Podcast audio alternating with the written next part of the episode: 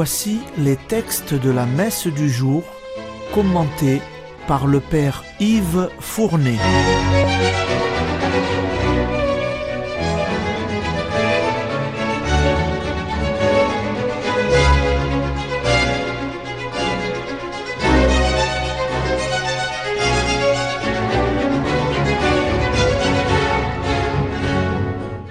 Bonjour, chers auditeurs et auditrices de Radio Maria. Aujourd'hui, c'est le samedi de la deuxième semaine de carême. Les lectures liturgiques sont celles de ce samedi de la deuxième semaine de carême. Elles sont tirées du livre du prophète Michée et de l'évangile selon saint Luc. Elles vont nous faire méditer la vertu de miséricorde. L'organisation des messes de semaine du carême en est de loin la meilleure prédication de carême. Jour après jour, la liturgie nous guide sur le chemin de la conversion. Se convertir, c'est se retourner vers Dieu, c'est le retrouver. Et voilà qu'aujourd'hui, la liturgie nous fait retrouver, si nous l'avions perdu, l'extraordinaire miséricorde de Dieu à travers la magnifique parabole de l'enfant prodigue. On entend souvent dire que l'Ancien Testament nous présente l'image d'un Dieu sévère, terrible, justicier, implacable, à l'inverse du Dieu de miséricorde de l'Évangile. Tout au contraire, l'Ancien Testament a préparé le peuple juif à découvrir progressivement le grand mystère de Dieu amour, préparation qui s'est faite sur de longs siècles. Vous allez vous en apercevoir aujourd'hui en écoutant en première lecture la prophétie suivante du prophète Michée. Écoutez la lecture. Lecture du livre de Michée. Le prophète fit cette prière. Seigneur, avec ta houlette, sois le pasteur de ton peuple, du troupeau qui t'appartient, qui demeure isolé dans le maquis, entouré de vergers. Qu'il retrouve son pâturage à Bachan et Galaad, comme au jour d'autrefois. Comme au jour où tu sortis d'Égypte, tu lui feras voir des merveilles. Y a-t-il un Dieu comme toi? Tu enlèves le péché, tu pardonnes sa révolte au reste de ton peuple, tu ne t'obstines pas dans ta colère, mais tu prends plaisir à faire grâce. De nouveau, tu nous montres ta tendresse, tu triomphes de nos péchés, tu jettes toutes nos fautes au fond de la mer. Tu accordes à Jacob ta fidélité, à Abraham l'amour que tu as juré à nos pères depuis les jours d'autrefois.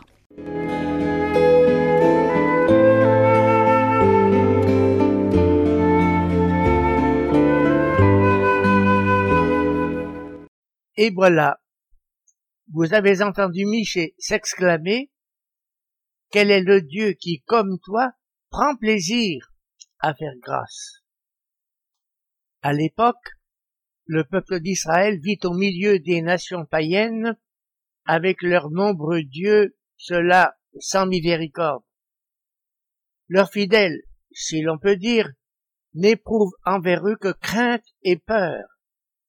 Leur grand souci est de se les rendre favorables par de multiples offrandes et sacrifices. D'où la comparaison de Michée qui a écrit quel est le Dieu qui, comme toi, prend plaisir à faire grâce? Maintenant, comment le prophète qualifie-t-il le petit peuple d'Israël? Il a dit, Seigneur, conduis ton peuple sous ta houlette, le troupeau de ton héritage. Nous sommes vraiment ici dans le climat de l'alliance de Dieu avec son peuple.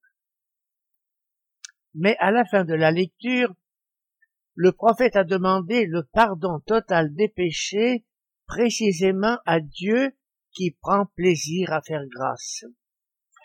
Retenez bien l'expression prend plaisir. Nous sommes ici dans le domaine de l'amour. Enfin, vous avez remarqué d'où vient l'assurance du prophète Michée.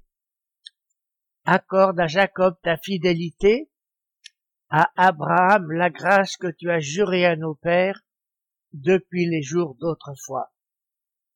C'est le rappel que Dieu s'est engagé par serment envers son peuple.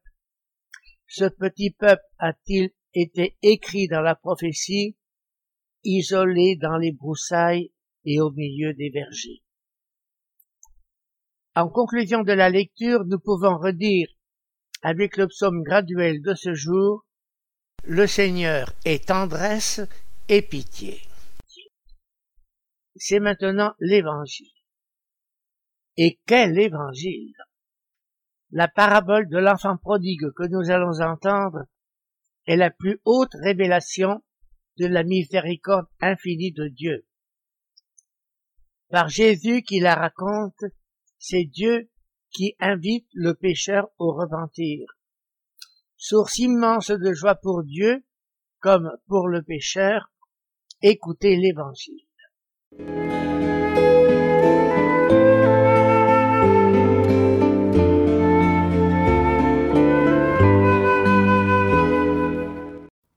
Évangile de Jésus-Christ selon Saint Luc. En ce temps-là, les publicains et les pêcheurs venaient tous à Jésus pour l'écouter. Les pharisiens et les scribes récriminaient contre lui. Cet homme fait bon accueil aux pêcheurs et il mange avec eux. Alors Jésus leur dit cette parabole. Un homme avait deux fils. Le plus jeune dit à son père, Père, donne-moi la part de fortune qui me revient. Et le père leur partagea ses biens. Peu de jours après, le plus jeune rassembla tout ce qu'il avait, et partit pour un pays lointain, où il dilapida sa fortune, en menant une vie de désordre. Il avait tout dépensé, quand une grande famine survint dans ce pays, et il commença à se trouver dans le besoin. Il alla s'engager auprès d'un habitant de ce pays, qu'il envoya dans ses champs garder les porcs. Il aurait bien voulu se remplir le ventre avec les gousses que mangeaient les porcs, mais personne ne lui donnait rien. Alors il rentra en lui-même et se dit Combien d'ouvriers de mon père ont du pain en abondance Et moi ici je meurs de faim. Je me lèverai, j'irai vers mon Père, et je lui dirai, Père, j'ai péché contre le ciel et envers toi. Je ne suis plus digne d'être appelé ton fils. Traite-moi comme l'un de tes ouvriers. Il se leva et s'en alla vers son père. Comme il était encore loin, son père l'aperçut et fut saisi de compassion. Il courut se jeter à son cou et le couvrit de baisers.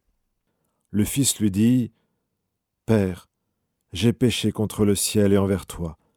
Je ne suis plus digne d'être appelé ton fils.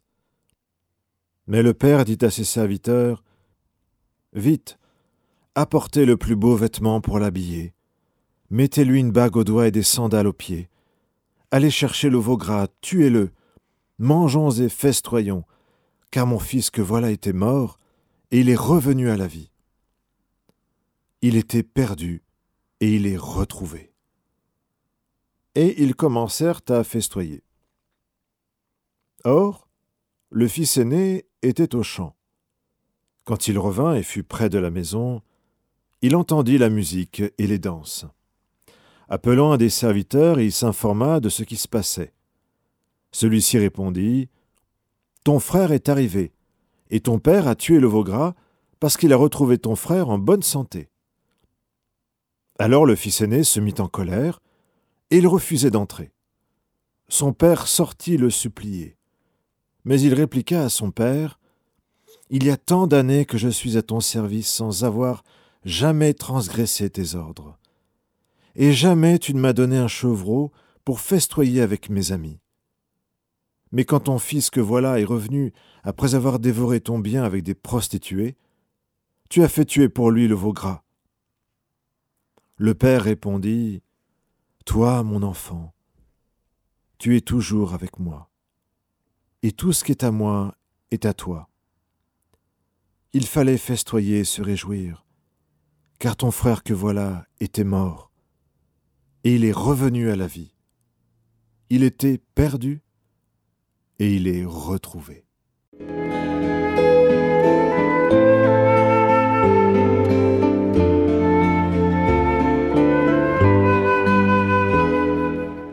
La parabole de l'enfant prodigue que nous venons d'entendre illustre avec éclat l'affirmation du prophète Michée Dieu prend plaisir à faire grâce et celle du psaume 102e, le psaume graduel de ce samedi, le Seigneur est tendresse et pitié. Chacun peut se reconnaître dans le fils perdu, mais peut-être aussi dans son frère aîné, nous devons nous réjouir aussi à cause de ces milliers d'hommes et de femmes qui, enfants prodigues de nos jours, se préparent à rencontrer la tendresse de Dieu lors de leur baptême à Pâques. Ce sera pour eux, selon la parole de Jésus, leur nouvelle naissance. Et il faudra surtout que nos communautés les entourent de toute leur amitié. Par ailleurs, avez-vous remarqué la raison peu glorieuse du fils prodigue, raison qui motive son retour à son père Il a dit, Combien d'ouvriers chez mon père ont du pain à profusion, tandis que moi je meurs de faim.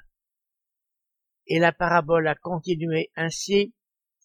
Il avait envie de se remplir le ventre des gousses que mangeaient les porcs mais personne ne lui en donnait. Il en était tombé là, si bas. Certains commentateurs en ont tiré cette conclusion qu'il faudra que nos sociétés matérialistes en tombent là pour qu'elles se retournent vers Dieu. Toujours est-il que cette parabole n'est rien d'autre que celle de l'amour que Dieu nous porte. Nous aimons tellement dire que Dieu est miséricorde qu'il est donc amour. La miséricorde de Dieu, comme tous ses autres attributs, dépasse dans la manière dont elle s'exerce infiniment notre intelligence. Mais si elle est devenue si douce à notre cœur, c'est du jour où Jésus prononça sa parabole de l'enfant prodigue. Prions en terminant par la prière de ce samedi de la deuxième semaine de carême.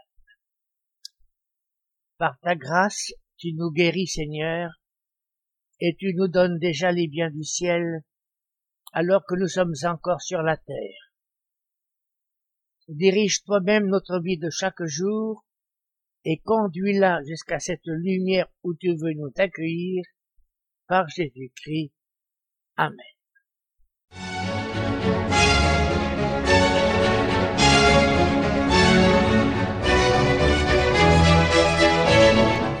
Vous venez d'entendre les textes commentés par le Père Yves Fournet.